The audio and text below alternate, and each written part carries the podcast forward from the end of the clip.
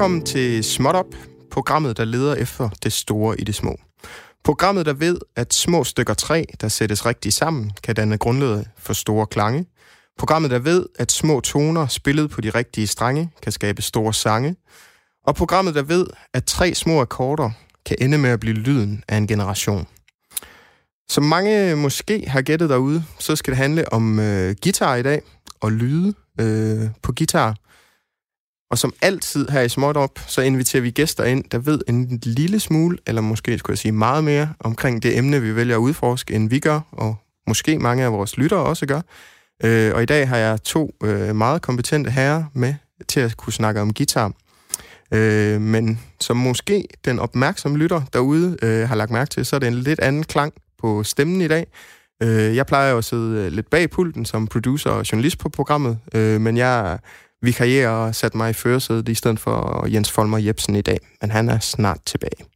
Men inden vi kommer så langt som til at snakke guitar og så videre, så ved vi jo altid, at her i Smotop, når vi spiller på strengene, så ender det altid med at lyde som en smuk bossa nova.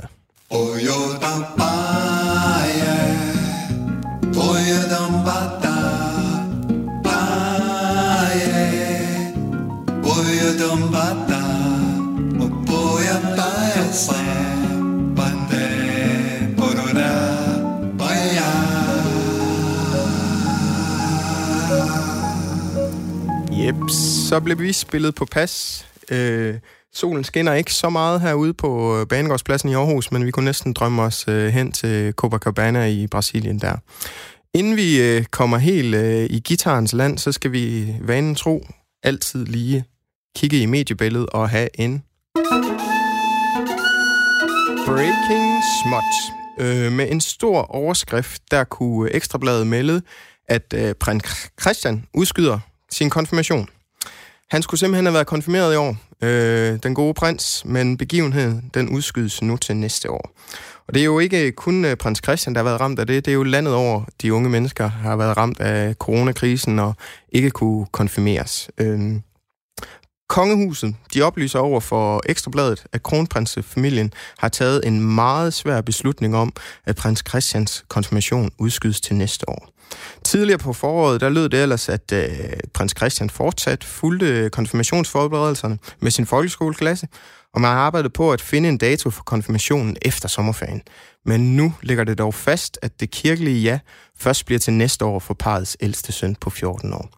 Og her må vi jo på småt op sige, at i en tid, hvor mediebilledet ellers har beskæftiget sig med bagatelhistorier omkring konsekvenserne af en global igangværende pandemi og nedbrydelsen af systemisk racisme, så er det jo dejligt at se, at EB de har øjnene på bolden og bringer os de virkelig vigtige historier. Så chapeau herfra lyder det i hvert fald til Ekstrabladet. Men nu kan vi sådan set komme tilbage til, hvad vi egentlig skal snakke om i dag. Fordi at vi skal snakke om guitar, og der findes jo mange forskellige slags guitarer. Der findes akustiske, elektriske, nylonstrengede, stålstrengede, 6-strengede, 12-strengede. Men da vi her i Smotop altid insisterer på at se det store i det små, hvordan lyder en i gåseøjne stor guitar så? Jamen, et eksempel, det kunne jo være det her fra en lun og tilrøget augustaften tilbage i 1976'ernes Californien, hvor en hulkendet kanadier, han sætter sig foran mikrofonerne i Indigo Ranch Studios, og så får han sin Martin-guitar til at lyde cirka sådan her.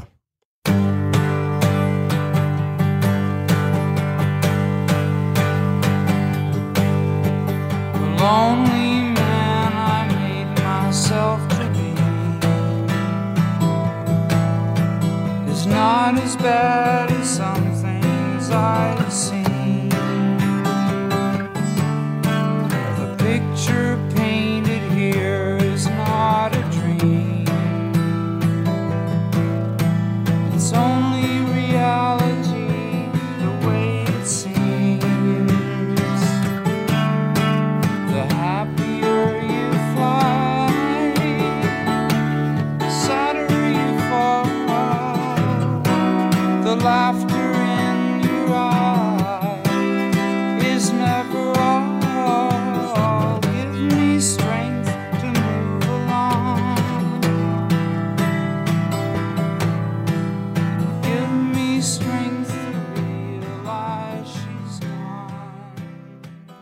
Ja, vi siger tak til Neil Young, der spillede et nummer fra Hitchhiker. Her i studiet, der kunne vi desværre ikke helt få Neil Young med, men vi har fået The Next Best Thing i form af guitarbygger Jakob Reitz, der har taget turen fra Skals op ved Viborg, hvor han har sit guitarværksted. Jeg skal sige velkommen til dig, Jakob. Tak.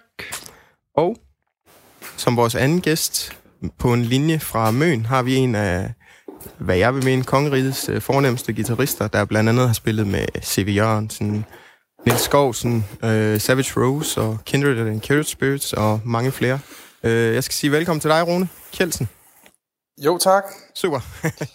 Går jeg igennem? Du gik igennem, ja. Jeg kan godt høre noget. Kan I høre mig? Vi kan høre dig så fint, Rune. Okay, ja. Det er godt. Hej. Super. Jeg skal starte med, vi kommer til at snakke om guitar, og vi har jo lidt to forskellige perspektiver på guitar. Jakob, du bygger guitar, og Rune, så vidt jeg ved, bygger du ikke guitar, men du får dem til at lyde noget. Jakob, hvis jeg starter med dig, der er jo mange af os, der nok kan genkende det her med, at man sidder og klimper lidt på en guitar i sin barndom og unge dage. Nogen kan få det til at lyde godt, andre mindre godt. Men hvornår kommer man til det der punkt med, at man tænker, nu vil jeg faktisk gerne have magt over, hvordan den her guitar ser ud og lyder, og så begynder at bygge dem? Hvordan fandt du vej ind i det? Jamen, det gjorde jeg. Altså, jeg startede med at spille guitar, da jeg var 14. Mm. Og så, da jeg var 15, der tænkte jeg, at så skulle jeg bygge en. Ja. Også en elgitar. Jeg har altid sådan bygget ting og sager. Så det var ikke sådan så fjernt. Nej. Og så, ja, efter et par forsøg, der fik jeg bygget min første elgitar. Og, ja. Og hvordan lød den? Jamen, den lød faktisk okay. Det var så andet forsøg. Første forsøg, det kom i skralderkassen. Ja. Men det var sådan set fint. Og så måtte jeg jo bygge nogle flere. Jo. Mm.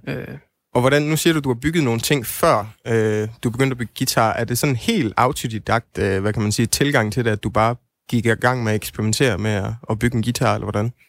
Ja, jeg lånte nogle bøger. Ja. På biblioteket, som der var noget, der hed dengang. Ja. Og der var, jeg tror, man kunne få 3 forskellige bøger hjem. Mm. Og dem læste jeg og byggede noget efter dem, og havde en bekendt også, der vidste lidt, og så var det ellers bare forsøg. Mm. Og så fra den første guitar som 15-årig, hvordan er det så blevet til nu? Hvor mange guitarer har du været igennem, og så videre i din færd? Altså, jeg har bygget godt 90 instrumenter nu. Ja. Men de seneste år har jeg ikke bygget ret meget, der har primært repareret instrumenter, fordi det er der så meget af, det arbejde, at jeg får ikke rigtig bygget noget. Mm. Og nu sagde du, at din første guitar, du byggede, det var en elektrisk guitar, men så vidt jeg ved, så er det primært akustiske guitar, du har beskæftiget dig med at bygge. Ja, det har det været efterfølgende. Ja. Mest stålstrengsguitar. Ja. Også lidt klassiske, men mest primært, med stålstrenge. Ja, eller western guitar, eller hvad. Ja. Kært Berhan har mange navne. Ja. Hvad med dig, Rune? Hvornår havde du første gang en guitar i hånden, og hvordan er det endt med, at det ligesom er blevet din levevej her i livet nu? Jamen, jeg tror, jeg var omkring 12 år, da jeg fik øjnene op for min fars guitar, der havde stået i hjørnet hele min barndom. Mm. Hvor jeg ellers havde spillet fodbold og så videre, og så lige pludselig så skete der et eller andet med den der guitar der, og jeg hørte, jeg hørte en Beatles-plade eller et eller andet. Og så så var jeg hooked fra start. Ja, så tænkte du, det må du prøve at genskabe. Meget... Ja, jeg ved sgu ikke, hvad det var. Det var bare, jeg var bare totalt... Jeg så mig ikke tilbage, da jeg først havde hørt det der beatmusik. Altså, det var... Ja, så var jeg fuldstændig besat af Beatles i nogle år, hvor jeg kun hørte det, og dyrkede alle pladerne og sådan noget. Og lærte... Altså, lærte akkorderne og så videre, ikke? Altså, der er jo rigeligt at tage i Beatles musik, kan man sige. Nu hørte vi fra Jakob, han havde sådan lidt den autodidakte tilgang med at bygge og låne lidt bøger og så videre. Hvordan bevægede du dig frem med guitarspillet der til at starte med? Kunne din far vise dig lidt, siden det var hans guitar, eller hvordan foregik det? Ja, han viste mig en lille smule. Altså, han havde haft... sådan Kingston Trio-agtigt folk stringband i 60'erne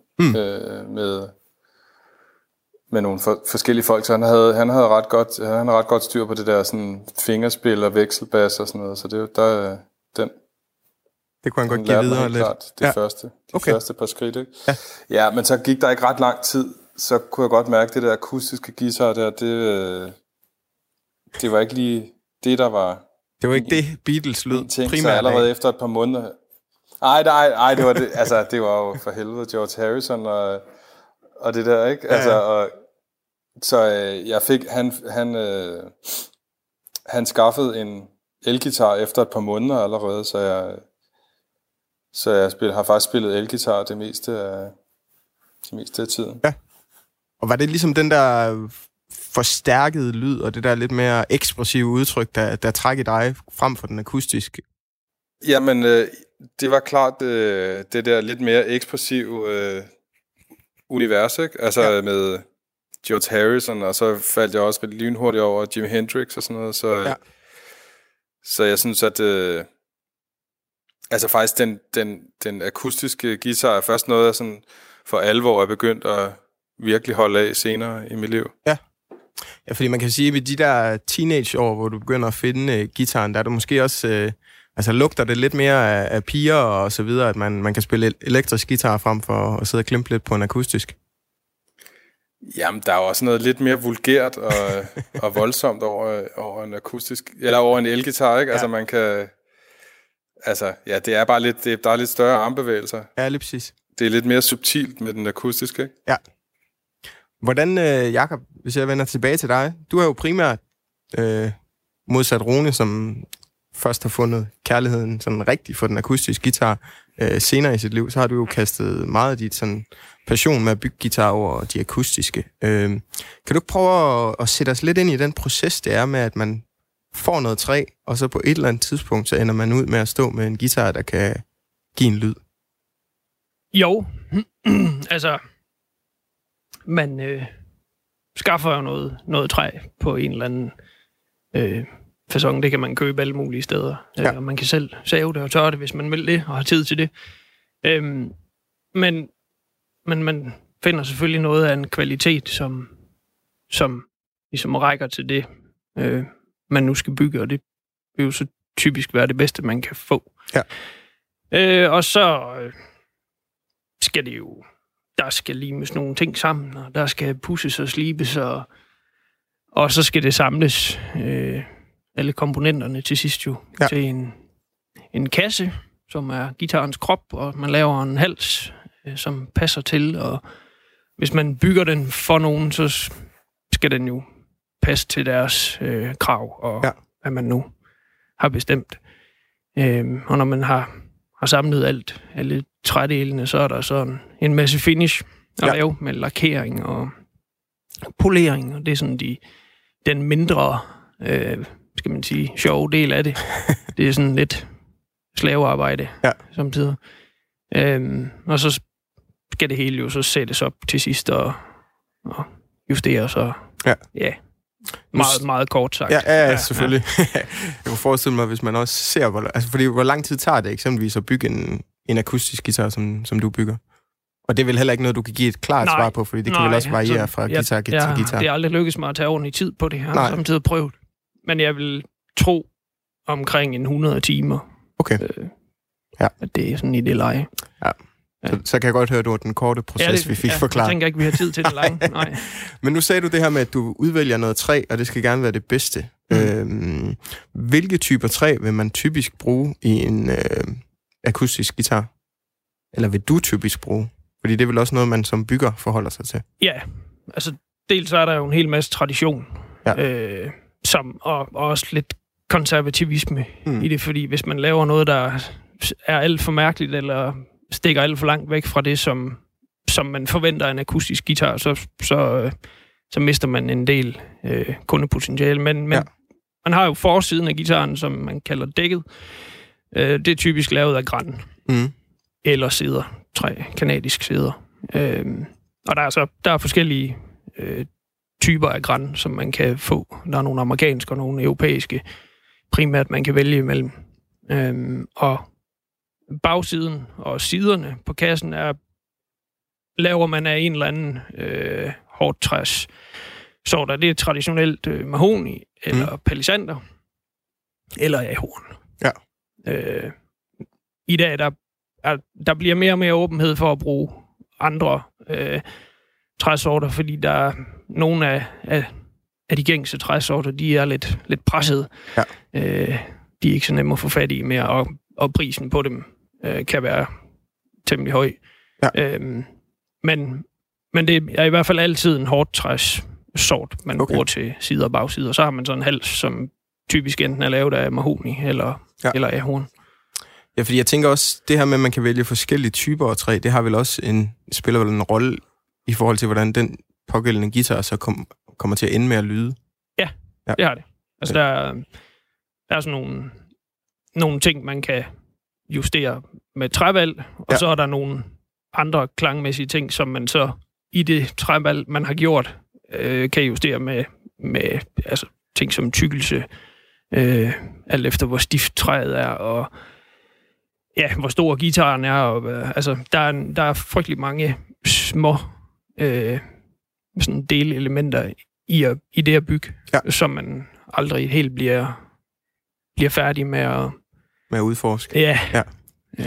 Hvordan, Rune, hvis jeg kaster bolden over til dig, det her med, at der er jo aldrig to guitarer, der lyder ens, men der er heller ikke to guitarister, der lyder ens. Hvad, når du er på udkig efter en guitar og så videre, hvad er det så, du kigger efter? Jamen, jeg har sådan lidt et dogme efterhånden, efter at have gjort utrolig mange fejlkøb igennem tiden, og er endt op med alle mulige åndssvage instrumenter, sådan, så har jeg efterhånden fået sådan et dogme med, at jeg er inden for de første 10 sekunder bestemmer mig for, om jeg kan lide guitaren eller ej. Okay, så der er sådan en eller anden helt umiddelbar respons, der skal være der, for at du... Ja, der skal bare være sådan en... Altså, det skal bare... Altså, det synes jeg altid, det er, ikke? Ja. Med guitar og damer, ikke? Nej, med... Ja, men altså, man siger jo også det der med forelskelse. Altså, det ved man med nærmest den første øjenkontakt, ikke? Altså, det lyder da lidt ens, som med det, du beskriver der. Ja, altså, det er bare sådan... Ja, det er egentlig rimelig simpelt på den måde, at jeg synes bare, jeg kan mærke, om det taler til mig, det instrument. Mm. Altså, om det er det, jeg har brug for. Ja. Nu hørte vi jo Jakob beskrive lidt omkring sådan det rent tekniske med træet og alle de her ting. Er det sådan nogle ting, du tænker over, eller er det mere, at du skal have gitaren i hånden og så høre, hvordan den lyder? Jamen, jeg kan da klart godt nørde ud med sådan noget... Altså med forskellige guitartyper og forskellige træsorter og sådan noget, og høre forskellen og sådan noget, men jeg prøver ikke at lade mig forføre af for meget nørderi, når det kommer til sådan valg af instrument. Ja. Fordi at, altså i sidste ende, så er det jo et spørgsmål om den der connection til instrumentet, der gør, at man tager den ned fra hylden eller ej. Og det gætter jeg vel på, sådan, altså som, hvis man har musikerperspektivet på det, så er det vel både lyden, men også hvordan det føles at spille på. Jo, helt klart. Der er helt klart noget med fornemmelsen. Altså selvfølgelig sådan noget med bredde i halsen og tykkelsen af halsen, og lakering, hvordan det føles at sidde med den i hånden, ikke? Og vægt, tyngdepunkt, men der er også sådan noget med respons, ikke? Altså hvor hurtig er det, hvor tung, hvor langsom er den, og for ligesom at... Og jeg generelt, så kan jeg godt lide... Altså det er også det, jeg kan godt lide gamle instrumenter, fordi at de tit er sådan lidt tørre i det, og lidt hurtigere sådan til at respondere og dynamiske på en eller anden måde. Og det synes jeg tit, jeg oplever. Ja, det kan være, jeg kan kaste den over til dig, Jakob, fordi det er vel også noget med, hvis det er et instrument af ældre dato, så er det også noget ældet træ. Er det noget, du sådan har eksperimenteret med i din bygning, eller er det kun med nyt træ, du arbejder? Nej, altså jeg eller ikke som sådan, eller forsøger på det, men det er jo, altså det skal selvfølgelig være tørt og lagret, og helst ikke, altså det skal helst have ligget 10 år, okay. Vil jeg sige, fra det er blevet skåret, okay. Og fra det er tørt, ja. Så skal det ligge og falde til ro. Men selv der, altså hvis man bygger med det, eller også hvis du bygger med noget træ, der er endnu ældre end det, så sker der bare stadigvæk en kæmpe udvikling med et instrument fra det er bygget, og så frem. Og det der er med mange af de gamle instrumenter, altså dels så er de ret velbygget, mange af dem, fordi man havde lidt mere tid i gamle dage til at bygge dem. Og man havde det træ, man kunne få, det var simpelthen en bedre kvalitet. Man gik lidt mere op i, hvordan det var skåret. Man kunne bedre tillade sig at smide noget til side, som ikke var helt i orden. Okay. Det har jeg lidt en fornemmelse af i dag, sådan i massefabrikation, at det, der ser man lidt mere igennem fingre med det. Okay. Og så sker der også bare noget rent fysisk med træet, i at det bliver spillet på, og bliver påvirket af lys og luft. Og så kan man jo også sige, at mange af de gamle instrumenter, der er tilbage i dag, er jo tit tilbage, fordi det har været nogle, eller det er nogle instrumenter, som er blevet passet på, fordi de har kunnet et eller andet. Der er jo masser af de ting, der blev bygget i 60'erne og 70'erne og 50'erne, som er gået til og smidt væk, og altså, som ikke har opfyldt folks behov. Men det, der er tilbage, har en eller anden kernekvalitet normalt. Og det er også dem, som ikke er blevet skæve. Og, altså, det er egentlig sådan en meget, meget god fravælgelse. Ja, så der er både sådan en modning i selve instrumentet, men det er også fordi, altså det kan kun lade sig gøre, fordi fundamentet, altså det har været et noget bedre håndværk, måske, end man kan se i dag ved de store producenter eksempelvis. I nogle tilfælde i hvert fald, ja. Ja. Rune, jeg tænker, vi kan jo snakke utrolig meget om, hvordan guitar lyder og alle sådan nogle ting, men nogle gange så er det også nemmere at så rent faktisk høre, hvordan noget lyder, for, ligesom vi gjorde med Neil Young. Men så tænker jeg også, at jeg kunne godt tænke mig at prøve at spille noget fra en soloplade, du lavede for et par år siden, hvor du primært spiller akustisk, som du også sagde, du var lidt senere her i livet, du genfandt kærligheden til den akustisk. Så kan vi lige snakke lidt om den bagefter. Så den kommer her. Ja. Den hedder Cloud Talk.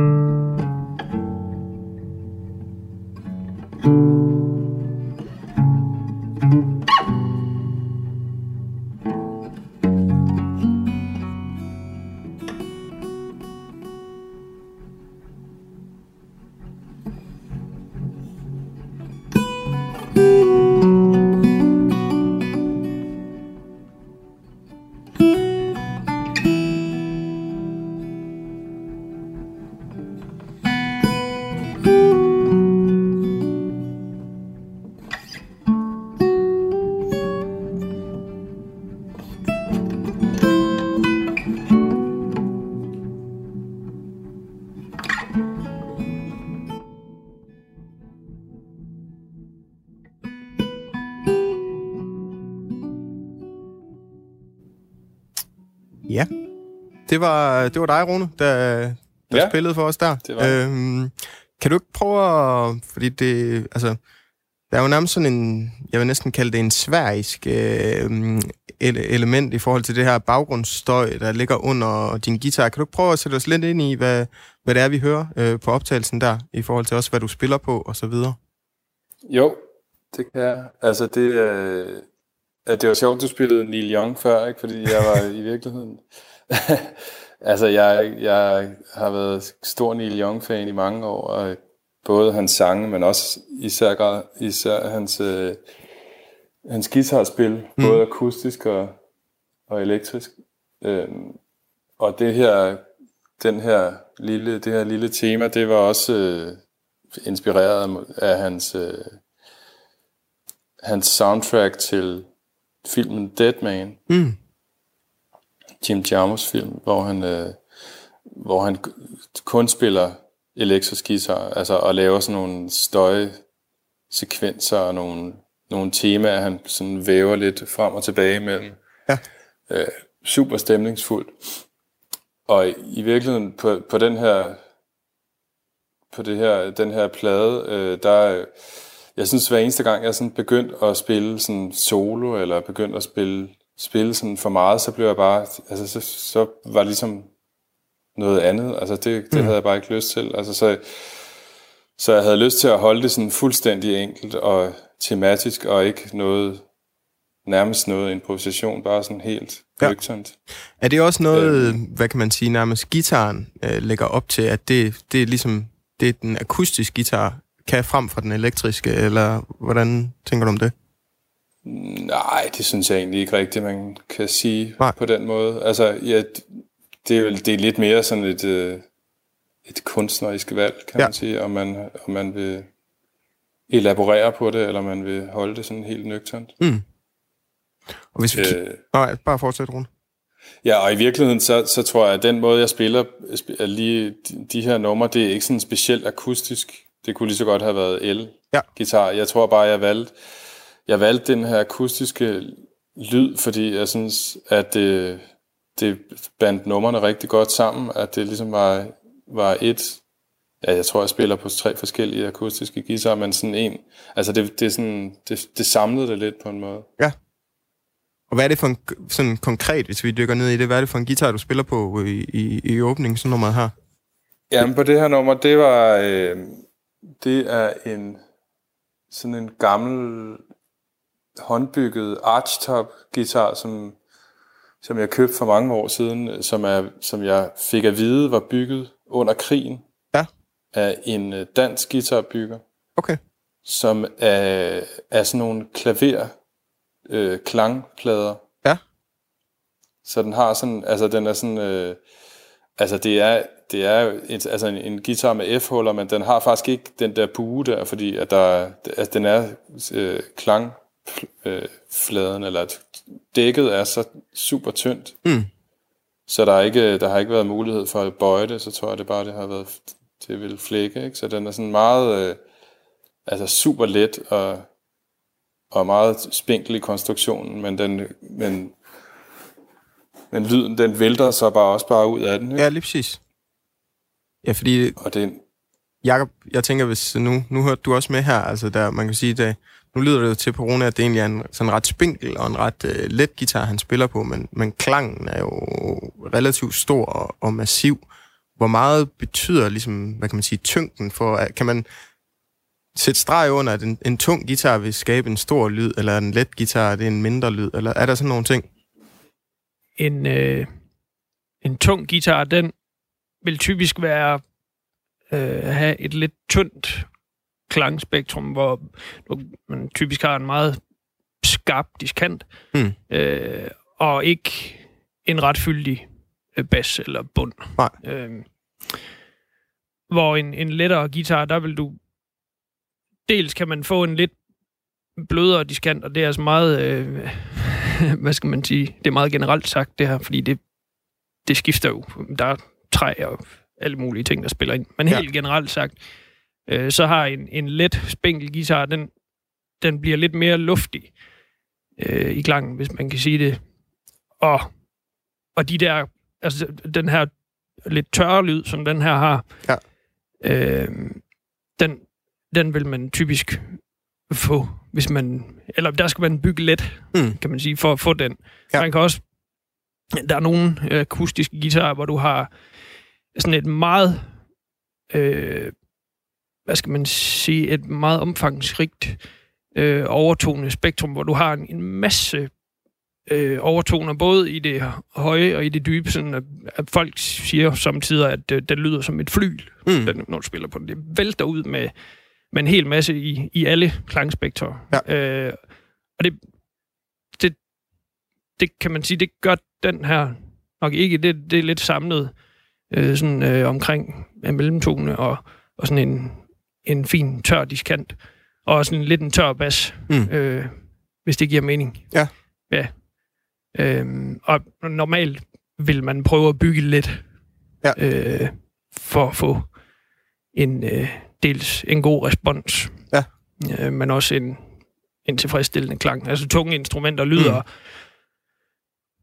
tit ikke særlig... hvad skal man sige, klangen, den bliver ikke så kompliceret. Okay. Yeah. Altså, der er jo næsten sådan lidt hesteviskeren over, at du kan, guitarviskeren, der kan stå og lytte til noget, og så prøve at komme... Havde du luret, hvad det var, Rune, han spillede på, inden han forklarede os? Nej, jeg tænkte, at det var en gammel tør mahogni Martin eller Gibson-guitar, men der gættede jeg så fejl. Rune, hvis jeg spørger dig, fordi der er vel også det her spørgsmål omkring, hvor meget af lyden sidder i gitaren, og hvor meget af lyden sidder i guitaristen. Hvordan finder man sin egen lyd på en guitar? Ja, det er det, hvis jeg havde svaret på det, så var jeg en rig mand. Så en rig mand, ja. Men Jamen, det er jo i virkeligheden sikkert en lang rejse ud i smag, ikke? Altså, hvad er smag? Og, altså, det er sådan et eller andet udefinerbart, man går efter, og så man kan mærke et eller andet sted indeni, så man bare søger efter, og gerne vil. Og der er nogen, som Neil Young, altså jeg tænkte, da du spillede hans nummer der, ikke? Altså, at han vil garanteret... Altså, nu ved jeg tilfældigvis, at han har måske verdens dyreste akustiske guitar, altså sådan en D45 fra 1937, ikke? Ja. Eller i hvert fald den der Golden Era Martin-periode, om det så lige er 37 eller ej. Men altså... Men det lyder jo ikke sådan... Altså, det lyder jo ikke dyrt på den måde, når han spiller. Det lyder bare... ekstremt meget af Neil Young, og han vil garanteret kunne sidde med en eller anden ny akustisk guitar til 1.200 kroner, og så vil det stadigvæk lyde af Neil Young, ikke? Ja, fordi der er vel... Så det er også meget ens egen... Det er også meget ens... Altså for mig, så er det egentlig også meget for min egen skyld, at jeg sådan... Det der med, at det følelsen af at sidde med instrumentet, og følelsen af den der respons, man får, der... som er det, og som inspirerer en til at lave musik. Ja, fordi mere end at det er ud fra sådan et super nørdet hi-fi sted, ikke? Fordi der er vel også nu nævnte du før, at du har en forkærlighed for ældre instrumenter. Kan man snakke om, eller er det en floskel at snakke omkring det her med, at nogle gamle guitarer, de har en sjæl, eller de har en historie, de bærer med sig. Altså, der er jo den her, Willie Nelson har den her N20 Martin, den her Trigger, der nærmest er ved at falde fra hinanden, og Neil Young spiller jo også på en af Hank Williams' gamle Martins en gang imellem. Er det noget, du køber ind på, det der med, at noget kan have en bestemt historie i forhold til lyden også, og følelsen af det? Altså, jeg vil sige det sådan, så jeg... altså, jeg prøver virkelig... Altså, det er ikke noget, jeg sådan per definition bare sådan... kun vil spille på gamle instrumenter. Okay. Altså jeg har altså jeg virkelig har prøvet rigtig mange gange at købe nye instrumenter og også altså sådan nogle forstærkere simuleringer og alt muligt. Altså jeg ligesom, det er ikke fordi at jeg ikke vil have at det skal være fedt, men jeg synes bare altså til min smag, så er det sådan ligesom så er der bare ikke noget spørgsmål. Altså igen, hvis man har den der 10 sekunders regel, så giver det bare sig selv på en eller anden måde, og det er altid de der instrumenter, som ikke for, nødvendigvis fordi de har en sådan en historie, men mest fordi de bare siger noget, ikke? Altså, ja. Og de er alle sammen forskellige, altså sådan en... Kan man sige, det er nærmest sådan lidt... Også...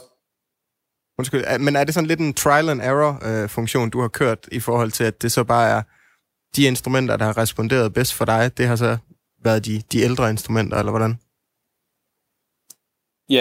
Ja, det er det. Altså, jeg har jo prøvet en milliard instrumenter, ikke? Og så... og har også købt alle mulige, og har haft alle mulige, men så kunne det også være fedt med sådan en, og så, altså, og jeg endte op med alle mulige åndssvage ting, jeg ikke gad at bruge, ikke? Ja. Og så,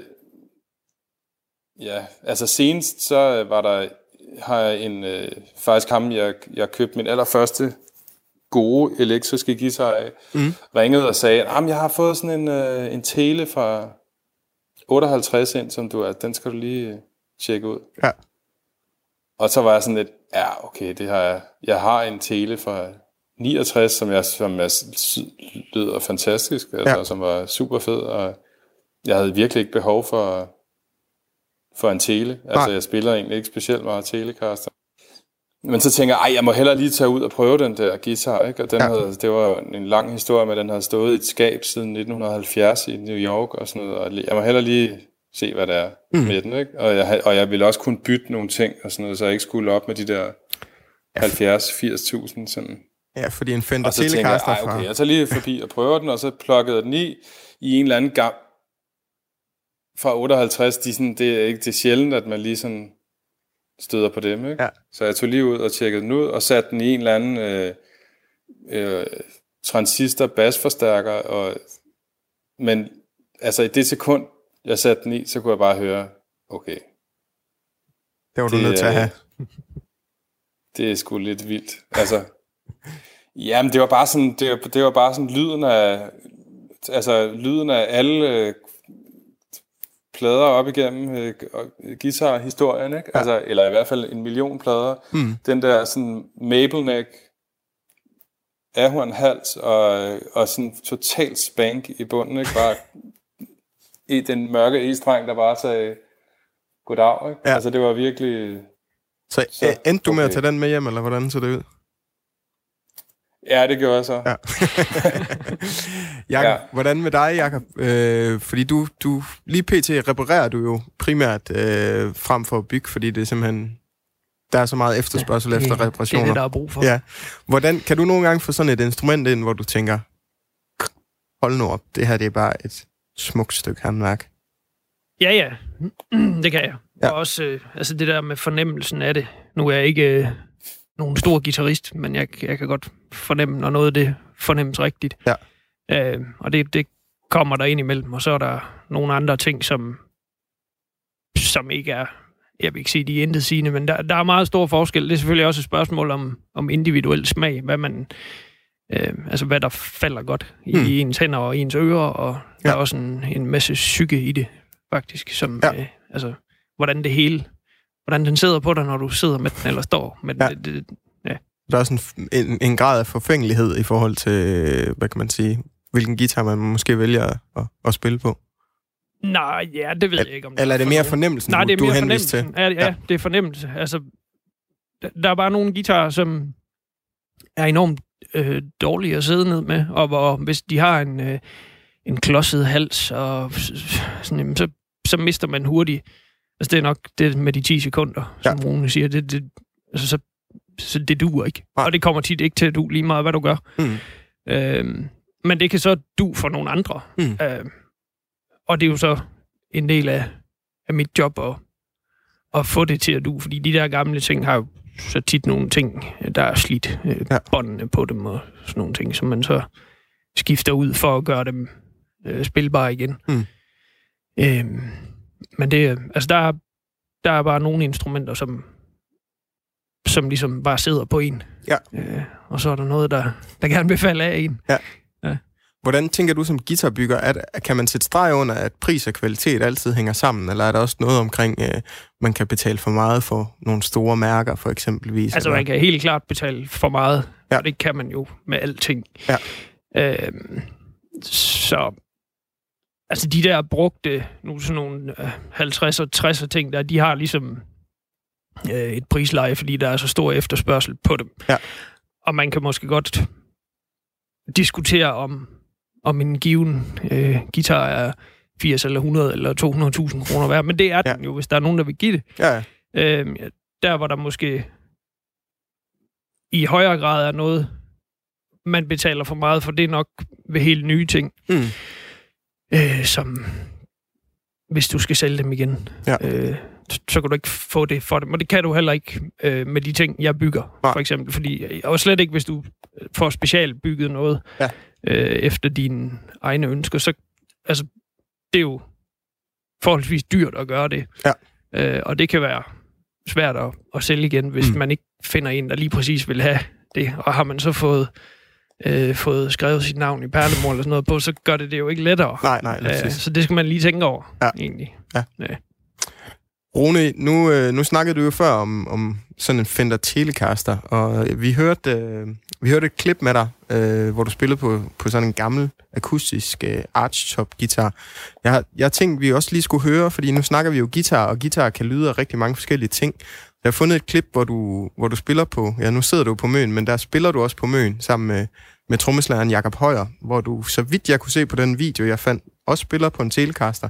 Jeg ved så ikke, om det er den... Ja, det er også... Det er den, jo, det er den der... Er det 58'eren? Ja. Jamen, så er det jo passende, at vi lige hører den i aktion, tænker jeg.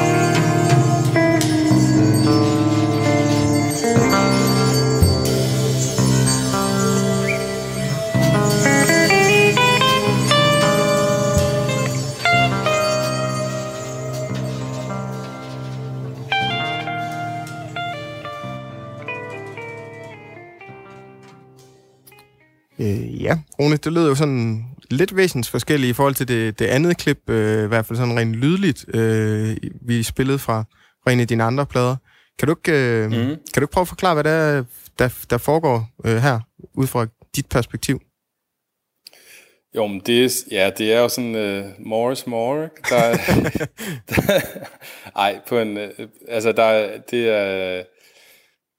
det var Jakob, der kom med sådan en idé om, at jeg skulle have 4 guitarforstærkere med hver sin loop pedal til. Så det er noget, der kan spille i ring, kan man næsten gætte på navnet. Eller og så